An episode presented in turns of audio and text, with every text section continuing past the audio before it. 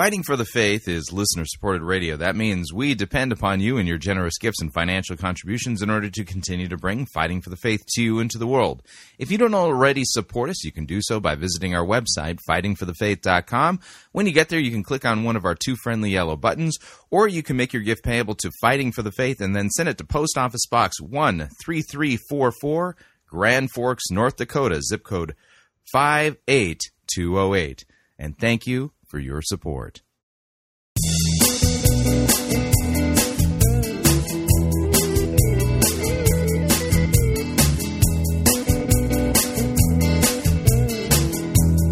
It's time for another edition of Fighting for the Faith, Friday, March third, twenty seventeen. Now, I'm going to invoke a rare thing here, and that is a, a second light episode of the week. It's kind of important, and I'm a little under the weather.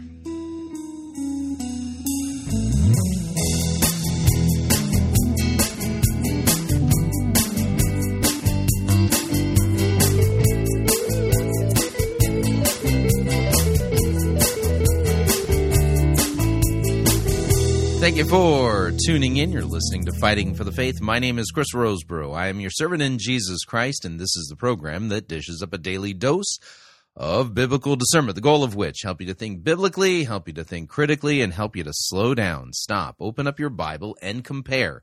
Compare what people are saying in the name of God to the Word of God. No shortage of crazy things being said out there, and we take the time to open up the Bible to compare what the most popular pastors, preachers, teachers, conference speakers, self-proclaimed prophets, prophetesses, self-appointed apostles and apostolettes, and those generally put forward by the evangelical industrial complexes, those whom we need to be listening to, whose books we need to be buying, whose small group curricula apparently we need to be studying instead of the Word of God. And we find out that what is being passed off as, well, what God's Word says isn't what God's Word says. It's false doctrine, it's Bible twisting, it's narcissistic nonsense, and things like that. Now, part of the way in which we help instruct you to be discerning is by exposing you to good lectures and good teachings, uh, good Bible classes and things like that, so that you can kind of see how the two kind of compare side by side. Now, what we're going to do with today's episode, again, it's very rare that I invoke a second light episode. It happens from time to time. Like I said, I'm a little bit under the weather, fighting a cold, a flu. And um, and so, you know, actually I'm not in the clearest mental state, especially since I'm on DayQuil. But I have found a really good lecture by Pastor Brian Kachelmeier. And the way I want to set it up is this, is that, uh, you know, when you say the word Lutheran, yeah, the first thing that often comes to mind is not confessional Lutherans, uh, those who believe that the Bible's the inerrant, infallible, inspired Word of God, who preach law and gospel, sin and grace, repentance and the forgiveness of sins. That's generally not the first thing that comes to your mind. The first thing that comes to your mind is liberal mainline denomination that ordains women and homosexuals. But they're not really Lutheran. Um, and, and in fact, far from it. They're apostate. And um, the question that comes up oftentimes is, what is the difference between real confessional Lutheranism and the E L C A brand of Lutheranism? And aside from an in-depth study on their view of the Word of God, which is really where they jump the tracks, there's also an alternative gospel put forward by the E L C A that sounds grace-ish, that sounds like law and gospel, but isn't. And um, and as a result of it, uh, the E L C A false understanding of grace, which is really a form of antinomianism, and that's really what it is. I mean, how do you end up with somebody like Nadia Bolz-Weber as like a darling of the E L C A? Answer, well, they actually te- it, it, it it's a form of antinomianism. And in this lecture that we're going to hear from uh, from uh, Pastor Kachelmeier, he's going to make a really good case for understanding how the distinctives work, and he's going to compare a right understanding of grace alone to the false understanding of the E L C A of grace only. Big difference between the two concepts. And in fact, I found this lecture to be very instructive in this way when it comes to, you know, how do you describe and how do you do the comparing and contrasting so that you can you can listen with um you know, say discernment, because if you ever come across somebody who's influenced by this E L C A concept of of uh, grace only, yeah, that's not really the gospel. That's that's a form of antinomianism, and a very, very incipient one at that. So uh, what we're going to do today is we're going to listen to this lecture recently delivered by uh, Pastor Kachelmeier at a conference put on by Steadfast uh, Lutherans. So let's get to it. Here's Pastor Kachelmeier. Sin boldly. Justifying faith for fragile and broken souls. Now, this is actually the name of a book by Ted Peters. Ted Peters is a professor out of Pacific Lutheran uh, Seminary out with the E L C A. Book that he's put out. And I think this book is important for us to understand. Ted Peters comes up with a concept of a moral universe. Now, that moral universe, of course, is that which grounds our moral sense of reality, of truth, and puts meaning into what we are. Principles of rightness and fairness. Now, in order to describe a moral universe, what Ted Peters does is he takes the image of a mixing bowl. Okay, so follow me. You have a, a beater, a mixer, and you have some kind of substance, something that's swirling around in this vortex of unendingness, if you will. And it's spinning and spinning and spinning, and in the center is absolutely nothing. He says that center is your soul. The bowl is the moral universe that's keeping everything together. The problem, Ted says, is that in this world, these constructed moral universes that we put together fall apart. They start to crack, they start to crumble, and it's going to break. And in order to prevent this moral universe from breaking, you use what he calls spiritual duct tape. And what he means by spiritual duct tape is self-justification. For Ted Peters, the real problem that we are facing is self-justification. The real problem is not sin, it's self-justification. It's the spiritual duct tape. Now, he says that in this self-justification, this spiritual duct tape, this self-condemning oneself, it ends up in guilt. The conscience, of course, can then be crushed by what he calls a fragile soul. Now, he claims that we, by nature, all have this desire to do the right thing, that we all want justice, that we want to love. That human beings are fundamentally orientated toward these good things. So that's why we want this moral universe to be in place. We do a spiritual uh duct tape all the time, this self-justification in our own lives. He uses the example that, you know, in your own life, you have a sense of what is fair. So when something happens that you perceive as not fair, you make it known. That's not fair. Or on the other end, you have a, a sense of this self-justification in which you want to always justify yourself, saying, it's not my fault. I didn't do it. It wasn't me, it was the other guy. And when Ted Peters talks about spiritual duct tape, that way that we're trying to keep this moral universe together in place so it doesn't fracture and break, he gives us the clearest example, which is legalism. We know this.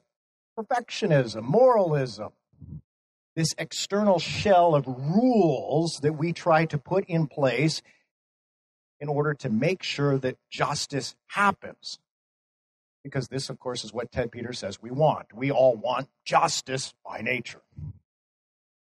But on the flip side, another example of spiritual duct tape that Ted Peters will use is not legalism, but orthodoxy. Remember, this guy's E L C A. So that orthodoxy is a pursuit of pure doctrine. Whenever you're trying to pursue the pure doctrine, you're putting on spiritual duct tape on this bowl so it doesn't crack and break. You're trying to seek security in getting the doctrine right. Remember, E L C A. What Ted Peters is identifying is that the soul is trying to form itself according to this moral universe, according to this system of spiritual duct tape and self-justification. Now, I want you to understand this bigger picture of what Ted is getting at. Now, as soon as he, he tells us about a moral universe and it breaks, then he explains that then we have the problem. You're moving from what he calls a fragile soul to a broken soul. Now, the fragile soul is the one that's self-forming. It's the one that is constantly using spiritual duct tape, okay, but then it produces all this anxiety. But that fragile soul is trying to seek justice, and it wants to make everything right. It wants the bowl to stay intact. But then, when the fragile soul is unable, unable to perform the justice that it has put into place, what does the fragile soul do? It self-justifies. It lies to itself and claims that actually it did do the right thing. It did it anyway. It wasn't my fault. On the other hand, though, when that bowl breaks and that moral universe is no more, then what Ted Peters identifies is a person has become a broken soul. And this usually happens when there's some kind of a traumatic event in life. The fence has now been destroyed. The soul has been destroyed. You're no longer able to lie to yourself about your failure, about how you did not do what you had required yourself to do. And so what you finally do is you deny the major premise that it was an ever requirement to begin with. And now what Ted Peters is trying to teach us is that the soul is that empty vortex in the middle of the bowl. Once the bowl is broken, you've got nothing. And so for Ted Peters, the only solution is Christ. In the middle of the vortex that's empty, that makes everything right. And that becomes what he calls a robust soul. In other words, uh, something that we would be familiar with, it's this Christ dwelling in us. Not the forensic Christ for us, but the living Christ in us. I'll get more to that in just a minute. When Ted Peters is writing this book, Sin Boldly, that this is justification for the fragile and the broken soul. He is teaching us that he's trying, attempting to reach the spiritual but not religious people. And what he means by that, these are the people who left the American evangelical movement. These are the ones who have been terrorized by the law. These are the ones who, they don't want to have anything to do with church anymore because their moral universe is now broken. So they want to find liberation from any concepts of sin and judgment against sin and any kind of feeling of guilt. So Ted Peters is trying to reach that crowd, the former American evangelicals. On the other end of the spectrum, he's also trying to reach the crowd of the atheist, who see religion as a disease that is caused by this anxiety. We're constantly trying to put spiritual duct tape on things, and it's just making us a mess. And so for the atheist, of course, the answer is science. What Ted Peters is trying to propose is justification's the answer. But it's his form of justification, E L C A. His form of justification, the fragile soul becomes a broken soul, and the only solution is a robust soul. That's the indwelling of Christ in the individual believer. So that he says, when he's speaking about justification of faith, what he means is that it's the faith that God has placed in us, not our faith in God. It's God's faith placed in us by the Holy Spirit when Jesus, the just person, is inside of us and his justice makes us justified. And then once a person realizes that God does the justification, no longer do you need self-justification. Now the soul can be formed and transformed by the indwelling Jesus. Of course, when Ted Peters is doing this, he is also referring to Jesus not as the atoning sacrifice, the lamb that takes away the sin of the world, but instead Jesus is the scapegoat. And that's important to understand. For Ted Peters, when he views grace, grace is this idea, this understanding that God is gracious. And there's nothing that I need to do to gain it, and there's nothing that I can do to lose it. Nothing. So notice what Ted Peters is trying to do is he's trying to get rid of self-justification. That's his process. E L C A. Now another other individual like Ted Peters, the E L C A, of course, is Gerhard Forde. Gerhard Forde writes a book called Justification, A Matter of Death and Life. E L C A again. Gerhard Forde is the one who says that we need to become radicalized, radical Lutherans. We need radical Lutheranism, which is the true Lutheran identity. Lutherans need to be radical preachers with a radical gospel, with a radical grace, with radical forgiveness. And when he wrote this book, it was based upon lectures he had given back at the four hundred fiftieth anniversary of the presentation of the Augsburg Confession.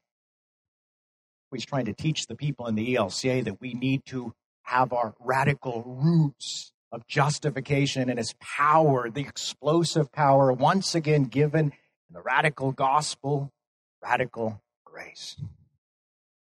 So that here Forde refers to this question that everybody's going to ask, what must I do to be saved? And the answer, of course, Forde says, nothing. And that's radical. That's it. Nothing.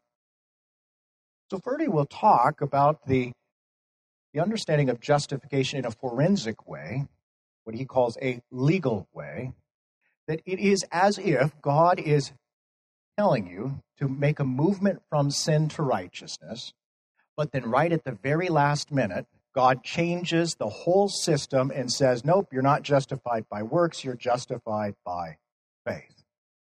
Is completely nothingness that you're supposed to do. That this is the unconditional language of the gospel. But Forde says this unconditional language is what is getting us into trouble because we live in a society that is used to conditional language. Self-justification. As soon as you talk about justification, you want to go back into this legal system of what do I need to do? And so Forde says that there are two metaphors for justification. First, there is the morality metaphor, and second, there is the mortality metaphor. What Forde means by the morality metaphor is legal language. That it is a matter of life and death. You can only do good when you're living, of course, and then when you die, it's too late, and you're judged. Now, that's the legal metaphor. But the morality metaphor is no good. What we need is the mortality metaphor. This is death and life. This is law gospel dynamics. Law kills and grace gives life, not in the legal way. So this is what Forde is trying to emphasize here. He says, the problem we have in society is everybody's used to conditional language, and the problem is the legal language. So that you see back in the time of the Reformation, and even in our own day, people are constantly going back to legal language, Forde will note. That people think that justification is a process. It is a movement, a skill, a ladder from sin to righteousness. This is the problem.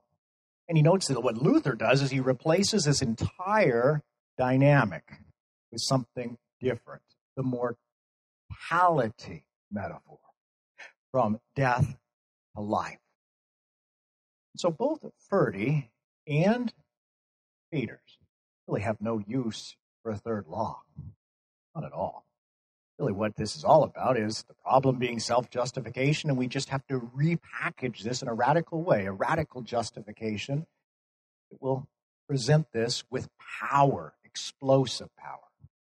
So for Forde, he's trying to get rid of this self-justification, and he wants to talk about the unconditional announcement, the pronouncements, the decree, it is finished. Now, one thing to note with Forde is there's no use of the high priest, the mediator between man and God, and also with Ted Peters, there's no use of the mediator between man and God. Now, with this in mind, we look at the facts here. The problem is not self-justification. The problem is sin. The problem is not getting rid of the legal language. If we just get rid of this morality metaphor, everything will be right. The problem is sin. We need a different righteousness. Not a righteousness that is based upon the works of the law. No man can be justified by the law. The law cannot justify. But the legal language of the law is not the problem. We need a different righteousness. We don't need a different metaphor. We need God's righteousness. A righteousness that is ours. And what this does is it shows us kind of different people in the Lutheran realm of things trying to present a bigger and better way for justification. Instead of going back to the simple text of Scripture and saying, how does God present justification? They properly understood the issue at hand here is a Hebrew meaning of the word justification. That's what we need to learn. It's not that legal language is bad. It's that we don't understand the Hebrew meaning, the Hebrew thinking and speaking of justification. So, of course, where do we go? The Old Testament. In the Hebrew meaning, to justify means to absolve from guilt, to pardon, to acquit. Thus, to be declared righteous is to be pronounced innocent. We get this uh, most clearly in, for instance, Psalm one forty-three, where David says, "Enter not into judgment with your servant, for no one living is righteous before you. No one living is justified, declared innocent before you." Because of sin, we are all condemned by the law.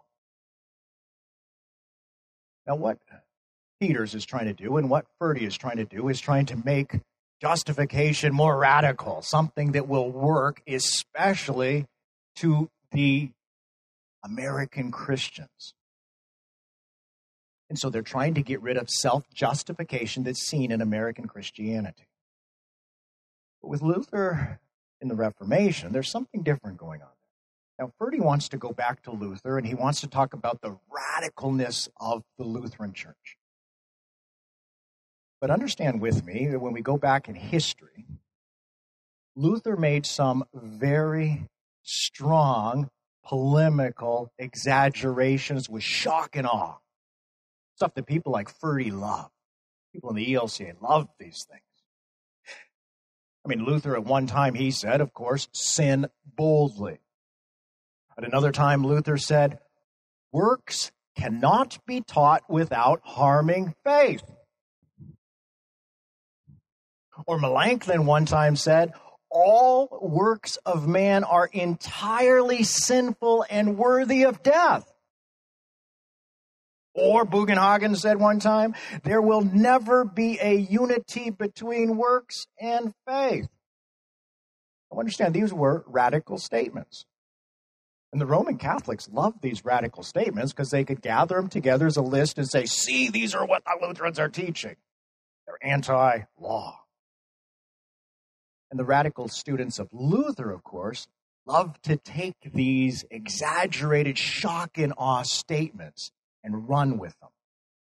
Now, in fact, even the term radical Lutheranism is really seen in what is called the Radical Reformation. That's the Anabaptists. I mean, understand, we had a Radical Reformation. These were the Anabaptists. These are the ones who took that phrase of Luther that salvation is by faith alone. And they said, yeah, faith alone.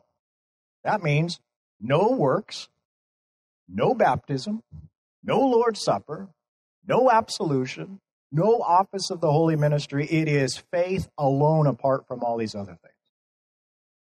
Or even some of the other radical students of Luther who would take these statements and run with them.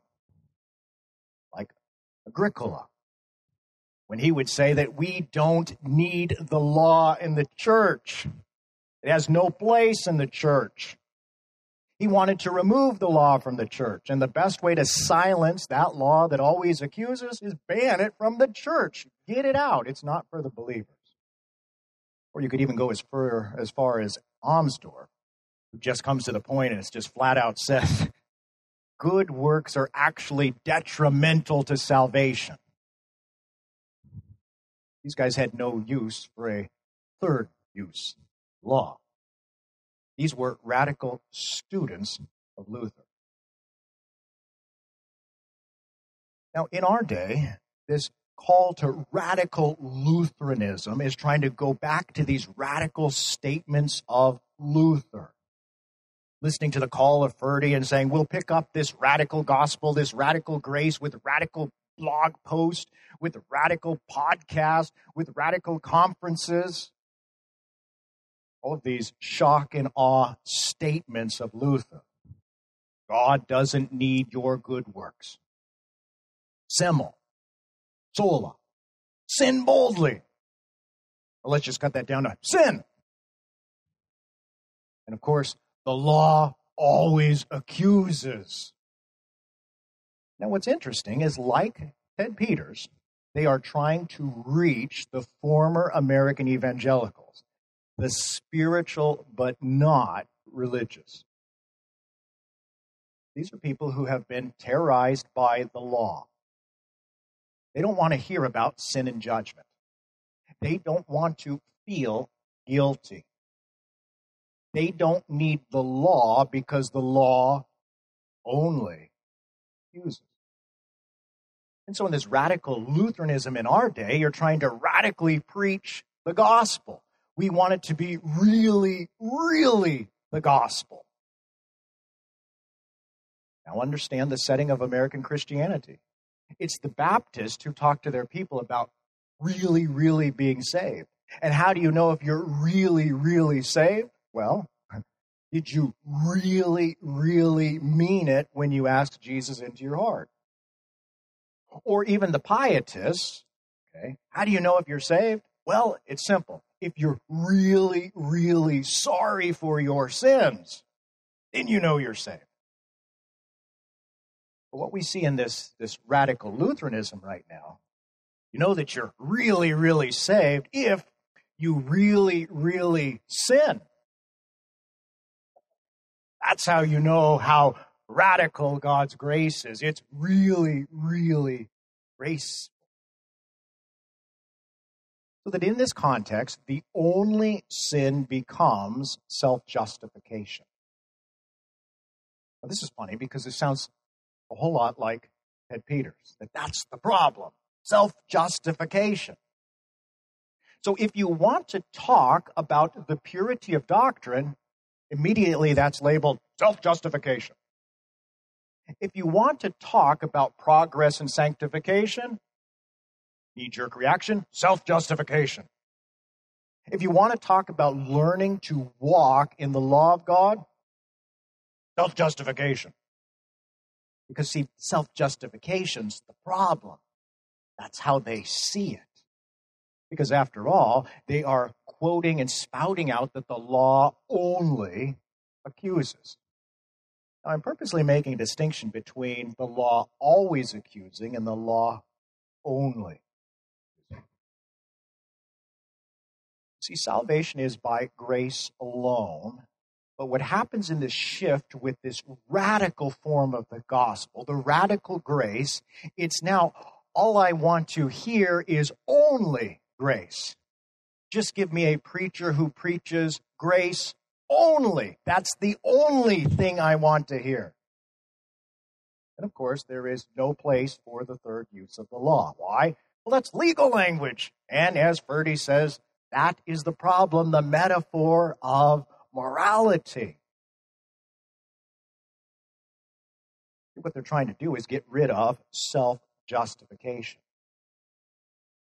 All right, we're going to pause the lecture right there. If you'd like to email me regarding anything you've heard on this edition or any previous editions of Fighting for the Faith, you can do so. My email address is talkback at fighting for the faith dot com, or you can subscribe on Facebook, facebook.com forward slash Pirate Christian. Follow me on Twitter, my name there at Pirate Christian. Quick break. When we come back, the balance of today's lecture on rightly understanding justification and grace by Pastor Kachelmeier. Stay tuned, don't want to miss it. We'll be right back.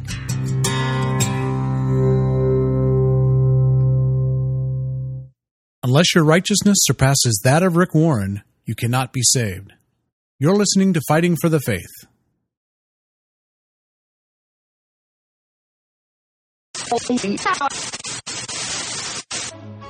You're listening to Pirate Christian Radio. We'll be taking your false doctrine now.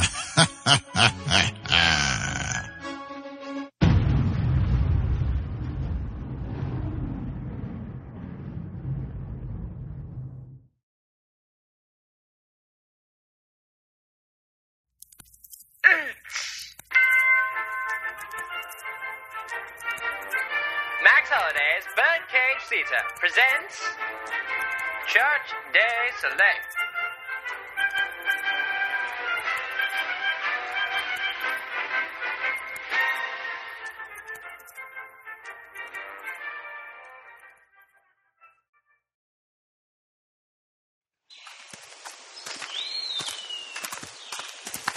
Yeah, just up ahead is a path that will lead us to the main highway.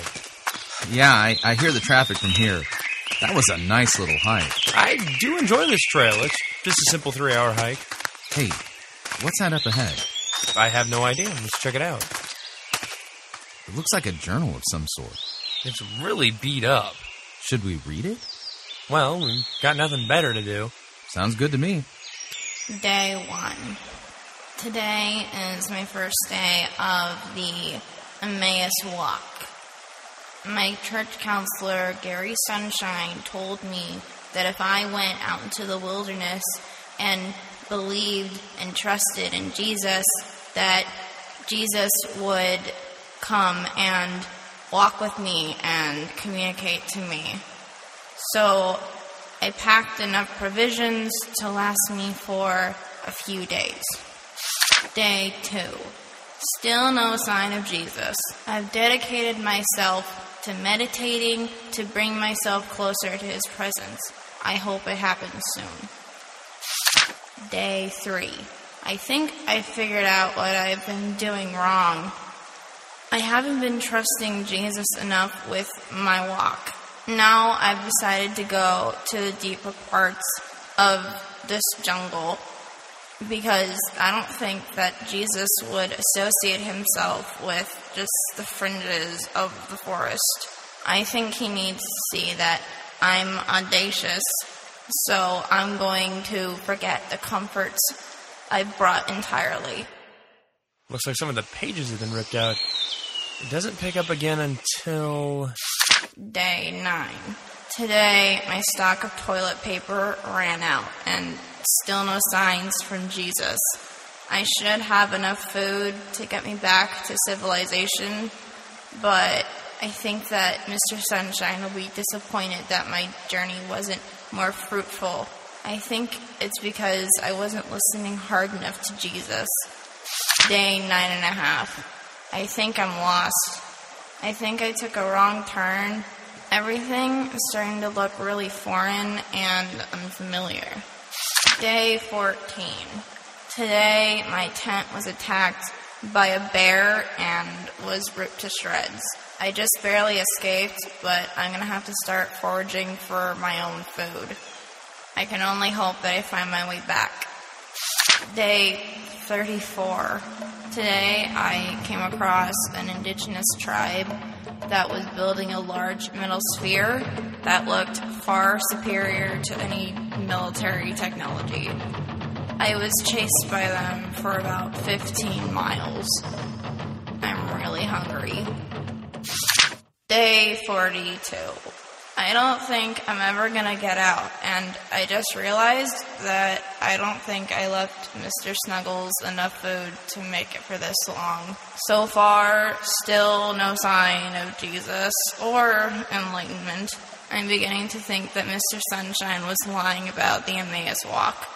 Day eighty-eight. I think I'm done. I've gone through months of hunting for food with nothing more than a spork from Chuck E. Cheese's. I'm not even hungry anymore. I don't think that's good. Day one oh two. If you're reading this, then I hope that you're not as miserably lost as I am. There's no way out.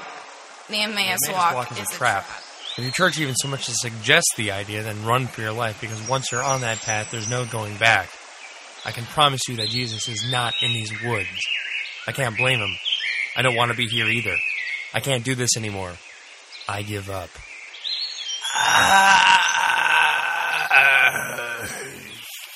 She must have died while writing it. She wouldn't have written... Uh, uh, she would have just said it and then died. Well, on any account, we'll never do an Emmaus walk. Yeah, I hear you there.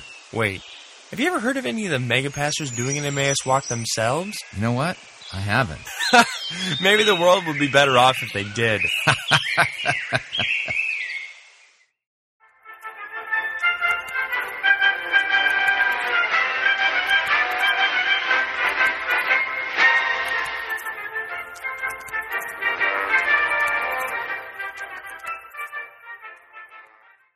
Hi, Chris Roseborough here to talk about our longtime featured advertiser, Cheapo Air. Doesn't matter if you're traveling for business reasons or for pleasure.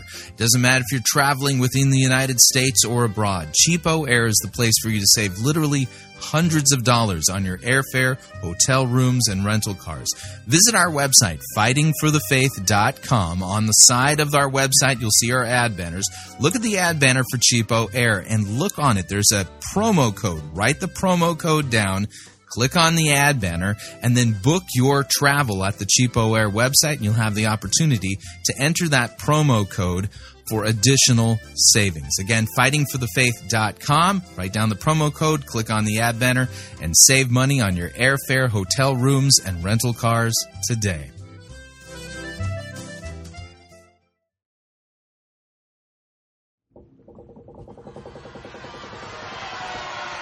Oi, Captain! We got ourselves a heretic! Yeah. And exactly how do ye know that she be a heretic? She be endorsing the health and wealth heresy. Does he be speaking the truth? Jesus died to make us rich. Boo! Boo! And what exactly do we do with heretics? Uh, we throw them in the boo box?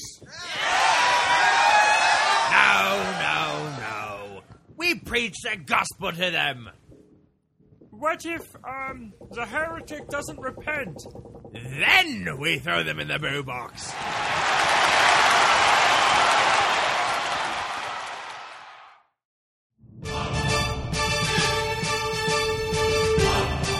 To err is to heretic. To R is to pirate. Get yourself over to www.piratechristianradio.com forward slash Reformanda and purchase yourself a copy of the game Reformanda and join the fight for the faith today.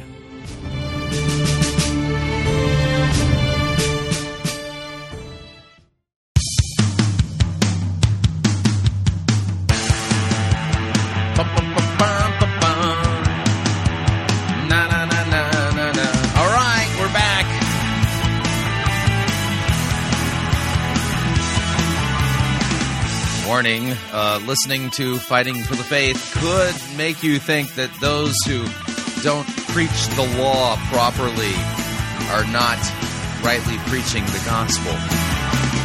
Just a reminder, Fighting for the Faith is listener-supported radio. That means we depend upon you and your generous gifts and financial contributions in order to continue to bring Fighting for the Faith to you and to the world. And you can partner with us. It is a partnership. Visit our website, fighting for the faith dot com. When you get there, you'll see our two friendly yellow buttons. One says donate, the other says join our crew. When you join our crew, you're signing up to automatically contribute, well, an amount that you pick. That's right. Your rank is based upon your monthly commitment. Lowest rank is Powder Monkey at nine dollars and ninety-five cents a month. After that, Gunner's Mate at twenty-four dollars and ninety-five cents a month. From there, Master Gunner at forty-nine dollars and ninety-five cents a month, and then Quartermaster at ninety-nine dollars and ninety-five cents a month.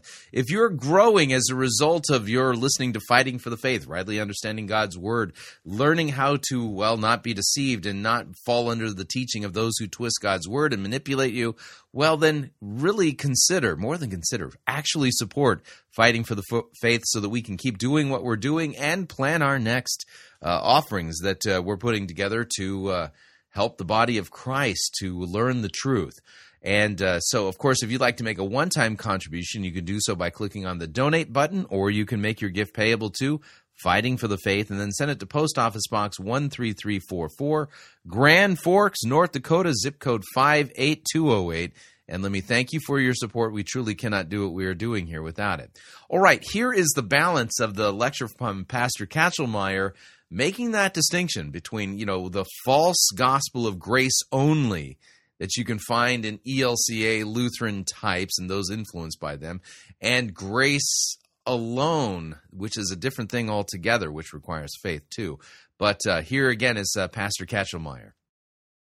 Now understand with this preaching of grace only, I only want to hear about grace, don't tell me the law because the law only accuses me, you end up teaching people to pray in this manner.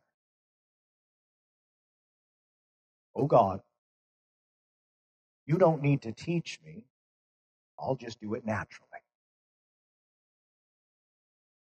It'll just flow from my heart. Now, that's in direct contrast to Psalm one forty-three, which again is where we talked about David saying, enter not into my judgment, your servant, O Lord. Why? Because no one living is righteous before you, is justified in your sight. No one is innocent before you in your sight, O Lord. And this is the same psalm where David began by saying, hear my prayer, O Lord. Give ear to my pleas for mercy. And in your faithfulness answer me, and in your righteousness answer me. And then, of course, later on in the psalm, he gets to the point where he says, I have fled for refuge in you. Teach me to do your will. Let your good spirit lead me on a level ground. And when we're talking about this radicalized Lutheranism that's becoming more and more cool, we begin to see justification as a one-time past event. It's something that took place a long, long time ago. You were justified. And the emphasis is on the sacrificial death of Jesus, the Lamb who has been slain. It's as if this divine tribunal has already happened. It's all in the past. Everything's been settled. It is a form of once justified, always justified. This utter confusion of what justification truly is. What is the real meaning of justification? It is to be pardoned from your guilt. It is to be forgiven. It is to be declared innocent in God's sight. This teaching ends up that justification is by grace alone without faith. And what's striking is this emphasis on Jesus the Lamb, which is good, but then there's no follow-up with Jesus the High Priest, the one mediator between man and God. You see, you can't get away from a need to be declared justified, innocent, forgiven again and again and again. Why? Because in this life you sin again and again and again. You are constantly in the need of a mediator.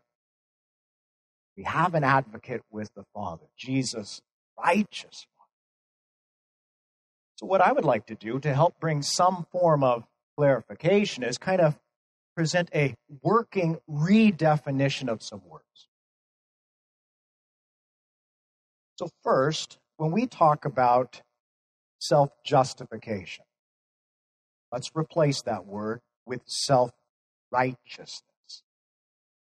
Self-righteousness is the confidence in one's own achieved righteousness through moralism, legalism, or any other works of the divine law, and then rationalizing that on account of them, you have now made yourself acceptable before God in the divine tribunal. That's self-righteousness. Now, on the other hand, self-justification is something a little bit different. Self-justification is excusing one's own sinful actions in thought, word, and deed, by rationalizing that, well, it's acceptable in God's sight because God is gracious and we all sin after all. After all. You see, self-justification is really self-pardoning, so that wherever the law accuses the sinner, well, now in this self-justification, you apply the gospel to excuse the sin. Sin is justified instead of the sinner being justified. You get this? There's a small little difference here, but it makes all the difference in the world. And when we talk about the grace of self-justification, that's the direction we're moving here. The grace of self-justification, this self-excusing, this self-pardoning, is the understanding that God's grace is unconditional love. It cannot be earned, and it cannot be lost. The grace of self-justification announces that all is good, all is well, even your most wicked works are good. In fact, there is no such thing as wicked works. The grace of self-justification is focusing on this unconditional love of God. God is gracious. God is love. But the grace of self-justification is not the grace of justification. And therefore, I want to make this distinction by talking about the true grace alone in justification through faith alone, is what I'm terming as grace alone. On the contrast, this grace that is formed by self-justifying, self-pardoning, self-excusing is grace only. That's all you want to hear is about the unconditional love of God. Now, let me give you an example. In Titus chapter two, one who is preaching grace only would take Titus chapter two and say this, right from the text. The grace of God has appeared, bringing salvation for all people. So far the text. Amen. That's grace only. But grace alone, the true understanding of grace alone through faith alone, continues to receive the entire text of God's word as a gift. But Paul goes on to say, after putting a period right there, or a comma technically, he says, for the grace of God has appeared, bringing salvation for all people, training us to renounce ungodliness and worldly passions, and to live self-controlled, upright, and godly lives in the present age, waiting for our blessed hope, the appearing of the glory of our great God and Savior Jesus Christ, gave himself for us to redeem us from all lawlessness and to purify for himself a people for his own possession who are zealous for good works. That's the true preaching of grace alone. It's the whole counsel of God. Well, that's Titus chapter two. Here's another example that I'll give you. The preaching of grace only teaches this truth. We cannot keep the law. Period. Exclamation point. Period. Exclamation point. On the other hand, though, the preaching of grace alone teaches that without Christ and without the Holy Spirit, we cannot keep the law. However, Christ has perfectly kept the law for us. He is our righteousness, being our mediator, our high priest. He has won for us the remission of our sins and also the renewal of the Holy Spirit. By faith, we are justified and regenerated. We receive the Holy Spirit, and we begin to keep the law ever more and more. That's the preaching of grace alone. It's a fuller understanding of the salvation that we have in the person and work of Christ. But this grace-only preaching, it kind of just They start off and then they stop. They don't go far enough to explain the reality. They give you what you want to hear. Okay? You gather grace-only preachers, just only preach us grace. That's all we want to hear. Don't tell me about my sins. Don't tell me about the law. It's only going to make me feel guilty. Grace-only preaching wants to say justification by grace. Not even mention faith sometimes. Or grace-only preaching will announce God's unconditional love because of Christ, that Christ is a gift. Never go further and say, he's also an example like Luther told us. Grace-only preaching wants to draw all attention to the sacrifice of Christ, but no attention to the mediation of Christ, now as our high priest.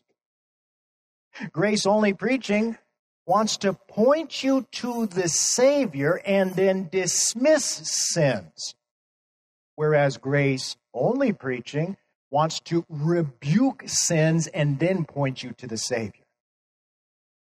Grace-only preaching is all about freedom from the judgment of the law. No emphasis about the law enslaving people. I just want to be free from its judgment. I don't want to feel guilty. In fact, grace-only preaching draws all attention that we're just all sinners anyway. That's just who we are. And because of our sinful nature, it is impossible to do good works. That's it. Grace-only preaching condemns pietism. Talks about how horrible it is to be a pietist. It never encourages piety. And of course, grace-only preaching is always talking about the law, accusing the law, condemning, and that's all and only all that it ever does. So that it causes an improper separation between law and gospel. Now, that's drastically different from a proper distinction of law and gospel. Separating is pulling it apart. So that in grace-only preaching, they say, hey, everybody, don't worry, sin remains in the baptized. Whereas grace alone preaching would say, yeah, it remains in the baptized, but it should not reign in the baptized. Because if it reigns in the baptized and you have ruling sin, you don't have faith. Faith is gone. Grace only preaching broadcasts the sinful work of man that necessitates salvation. It instructs the sinner by saying, hey, you're dead, you're dead, you're dead in your sin, you're dead, you're dead, you're dead. End of story. And so, just live by grace. Grace only. Now see, what happens in the end, the grace alone preaching leads to the proper doctrine of justification. Grace alone preaching leads to the justification of the sinner, whereas grace only preaching leads merely to the justification of sin. Now, when we're looking at this radical Lutheranism that's becoming more and more popular lately, especially on the internet, we want to be clear about this language of the law always accusing, because that's one of the things they love to promote. This bumper sticker theology, we can put it on mugs and T-shirts and hats that the law only accuses. That's all it does. But we need to understand properly how we as Lutherans believe, teach, and confess that the law always accuses. What does this mean that the law always accuses? Well, you got to go to the Apology where Melanchthon is talking about this language of the law always accusing. What is he doing in the Apology? He is actually trying to explain justification by grace alone through faith alone, in contrast to Rome.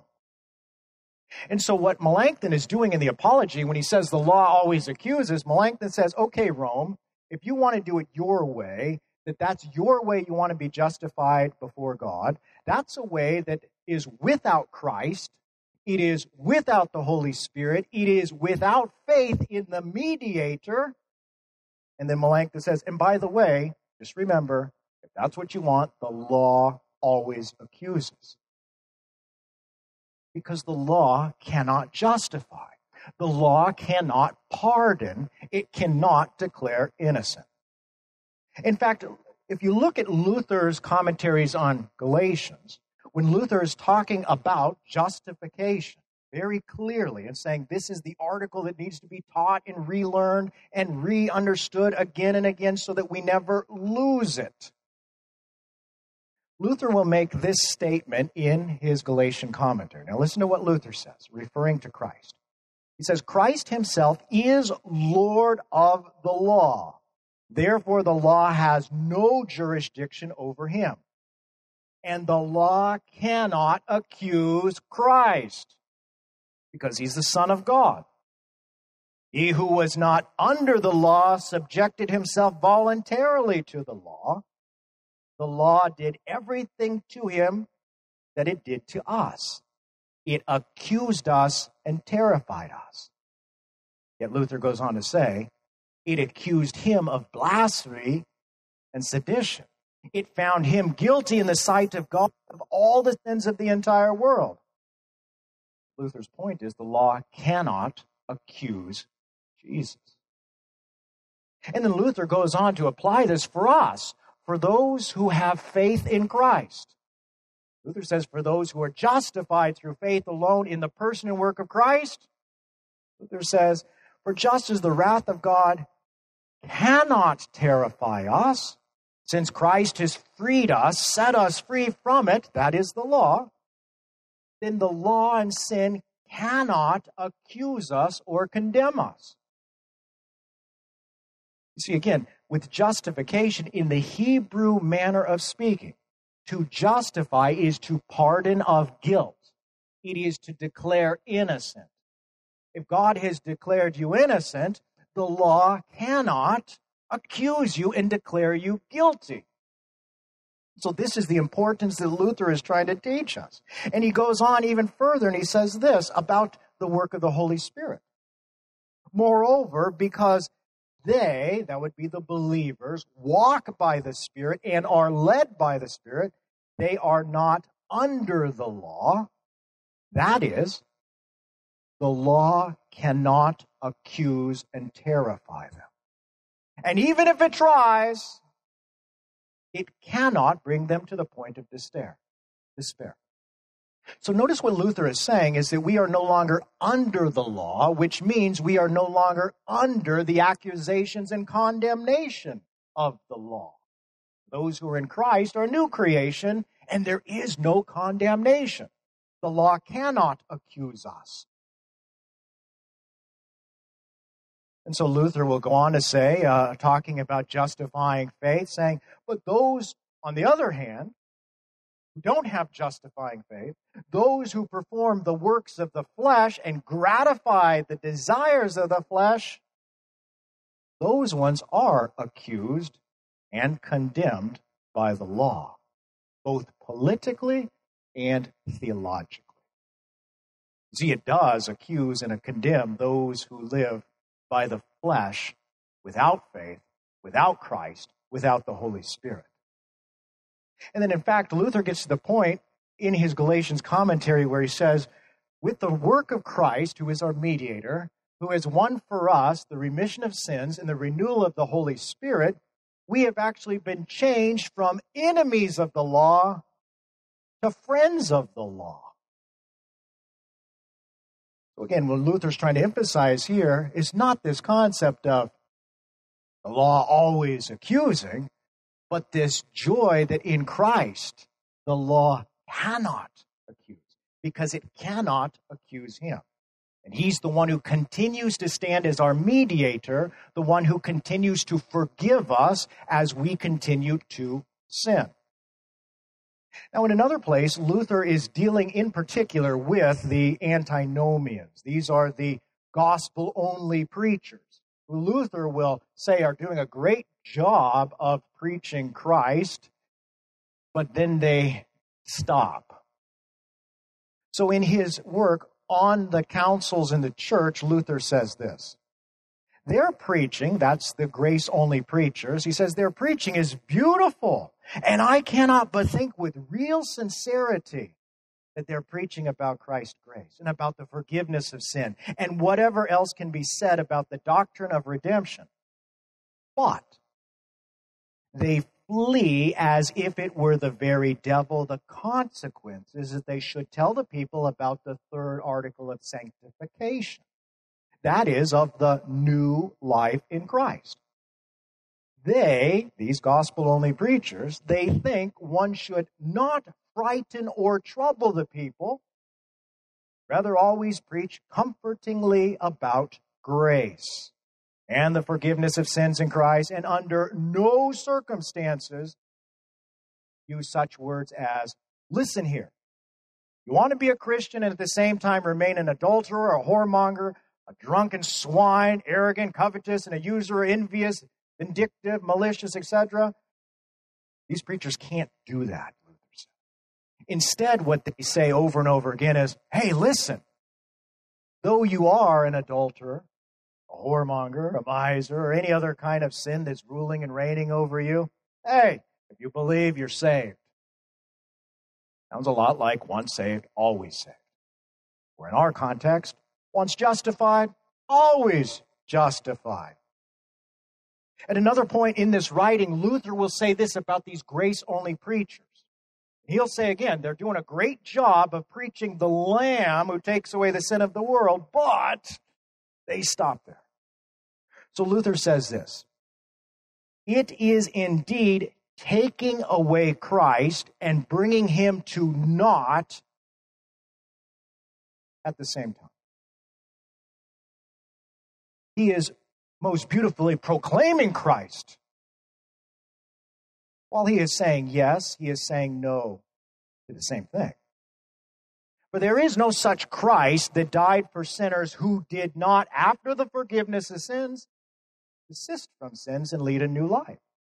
Thus, they preach Christ nicely with Nestorian and Eutychian logic that Christ is and is yet not Christ.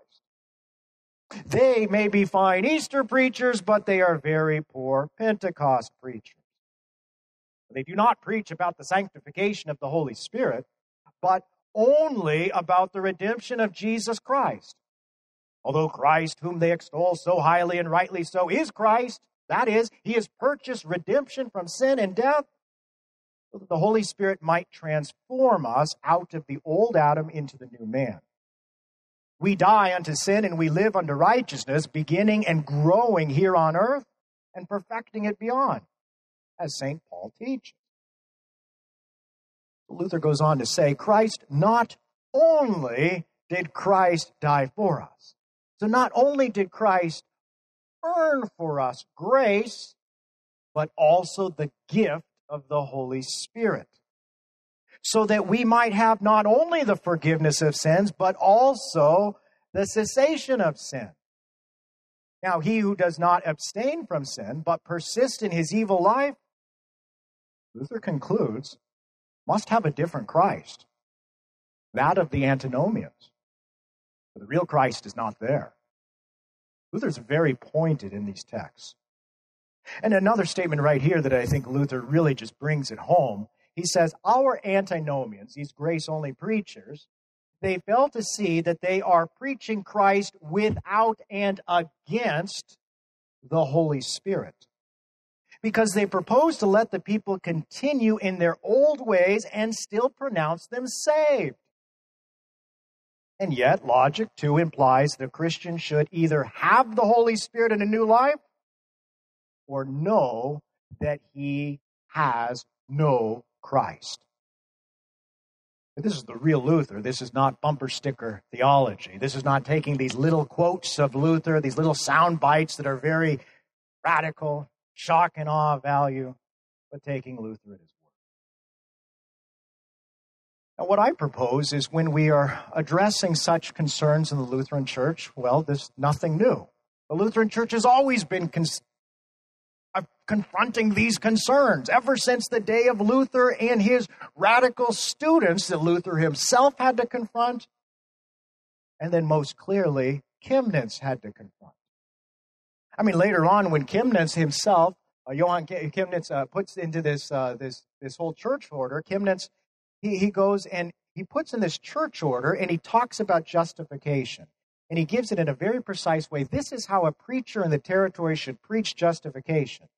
And when he does this, he comes to the point of saying, now, if a preacher keeps preaching this doctrine of this article from all error and preserves it from falsification on every side, in order to do this, he must also pay close attention so that Epicureanism does not have a damaging effect on the other side through the misuse of this doctrine.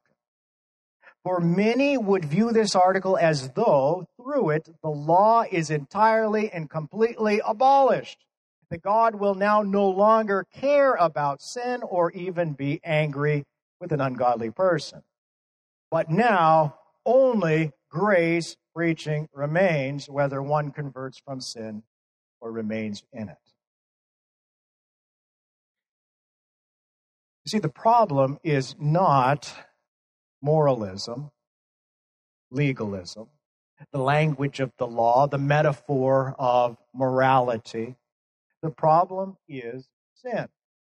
And in order to confront sin properly, we need to understand exactly what God's remedy is in the Hebrew mind and way and thinking.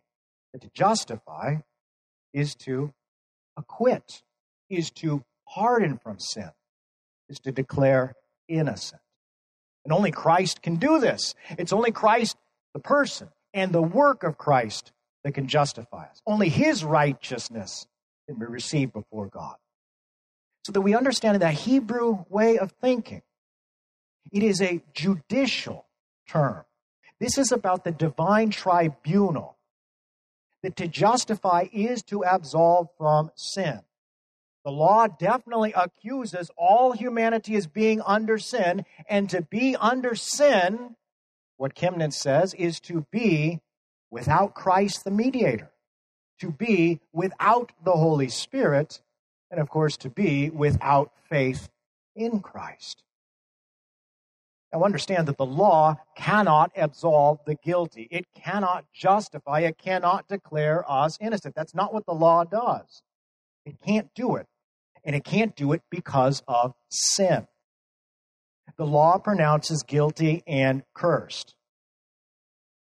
So when Melanchthon talks about this justification in the Augsburg Confession and in the Apology, it is later on where Chemnitz has to really clarify with these radical students of Luther, and of course, the, the Formula of Concord, and in his continuous teaching, his examination of the Council of Trent and what they are saying that we say, which we don't, what the Council of Trent is condemning and what we, of course, are confessing. But what is most beneficial for us is to go back to the root, okay, not of these radical statements of Luther, not of the bumper sticker theology, but instead to go back to Chemnitz, who had to instruct these radical students of Luther. And so there's just two things that I, I want you to keep in mind here, two things. Uh, first of all, understand that when Chemnitz is talking about Christ, he's talking about not only the Lamb of God, but the high priest, the mediator. And as the high priest, Christ has earned for us two things. The benefits and blessings of Christ, the mediator, are reconciliation and renewal. And of course, those who do not have faith are not partakers of these benefits of Christ. So understand that, that Chemnitz is saying that Christ is this high priest, this mediator who earns this for us. And then the other thing that I want you to see is the way that Chemnitz talks about justification, which is a way that we've kind of forgotten about. But I want to term it in the four A's. Okay, four A's, very simple, very easy to understand. How a regenerate person is justified before God. Well, there's four A's, okay? Absolved, access, adopted, accepted. Four A's. And so what Chemnitz will talk about is the person and work of Christ, who is the Lamb of God, who takes away the sin of the world, but is also the high priest and the mediator. And it is Christ who first absolves of sin. That's the first A. And that now gains us, action, uh, gains us access to a gracious heavenly Father, which, of course, means that we have been adopted sons of God by grace, which, of course, means we are accepted into eternal life. Now, this is the language of Chemnitz, and I think this is most beneficial that we would once again go back to this understanding and the way of talking about justification, so that there would be no confusion, so that we would not fall into trying to fight against self-righteousness or self-justification, but instead teach justification as it has been given us to teach. So what'd you think? Love to get your feedback. If you'd like to email me regarding anything you've heard on this edition or any previous editions of Fighting for the Faith, you can do so. My email address is talkback at fighting for the faith dot com, or you can subscribe on Facebook, facebook.com forward slash Pirate Christian. Follow me on Twitter. My name there at Pirate Christian. Until next week, may God richly bless you in the grace and mercy won by Jesus Christ, whose vicarious death on the cross for all of your sins. Amen.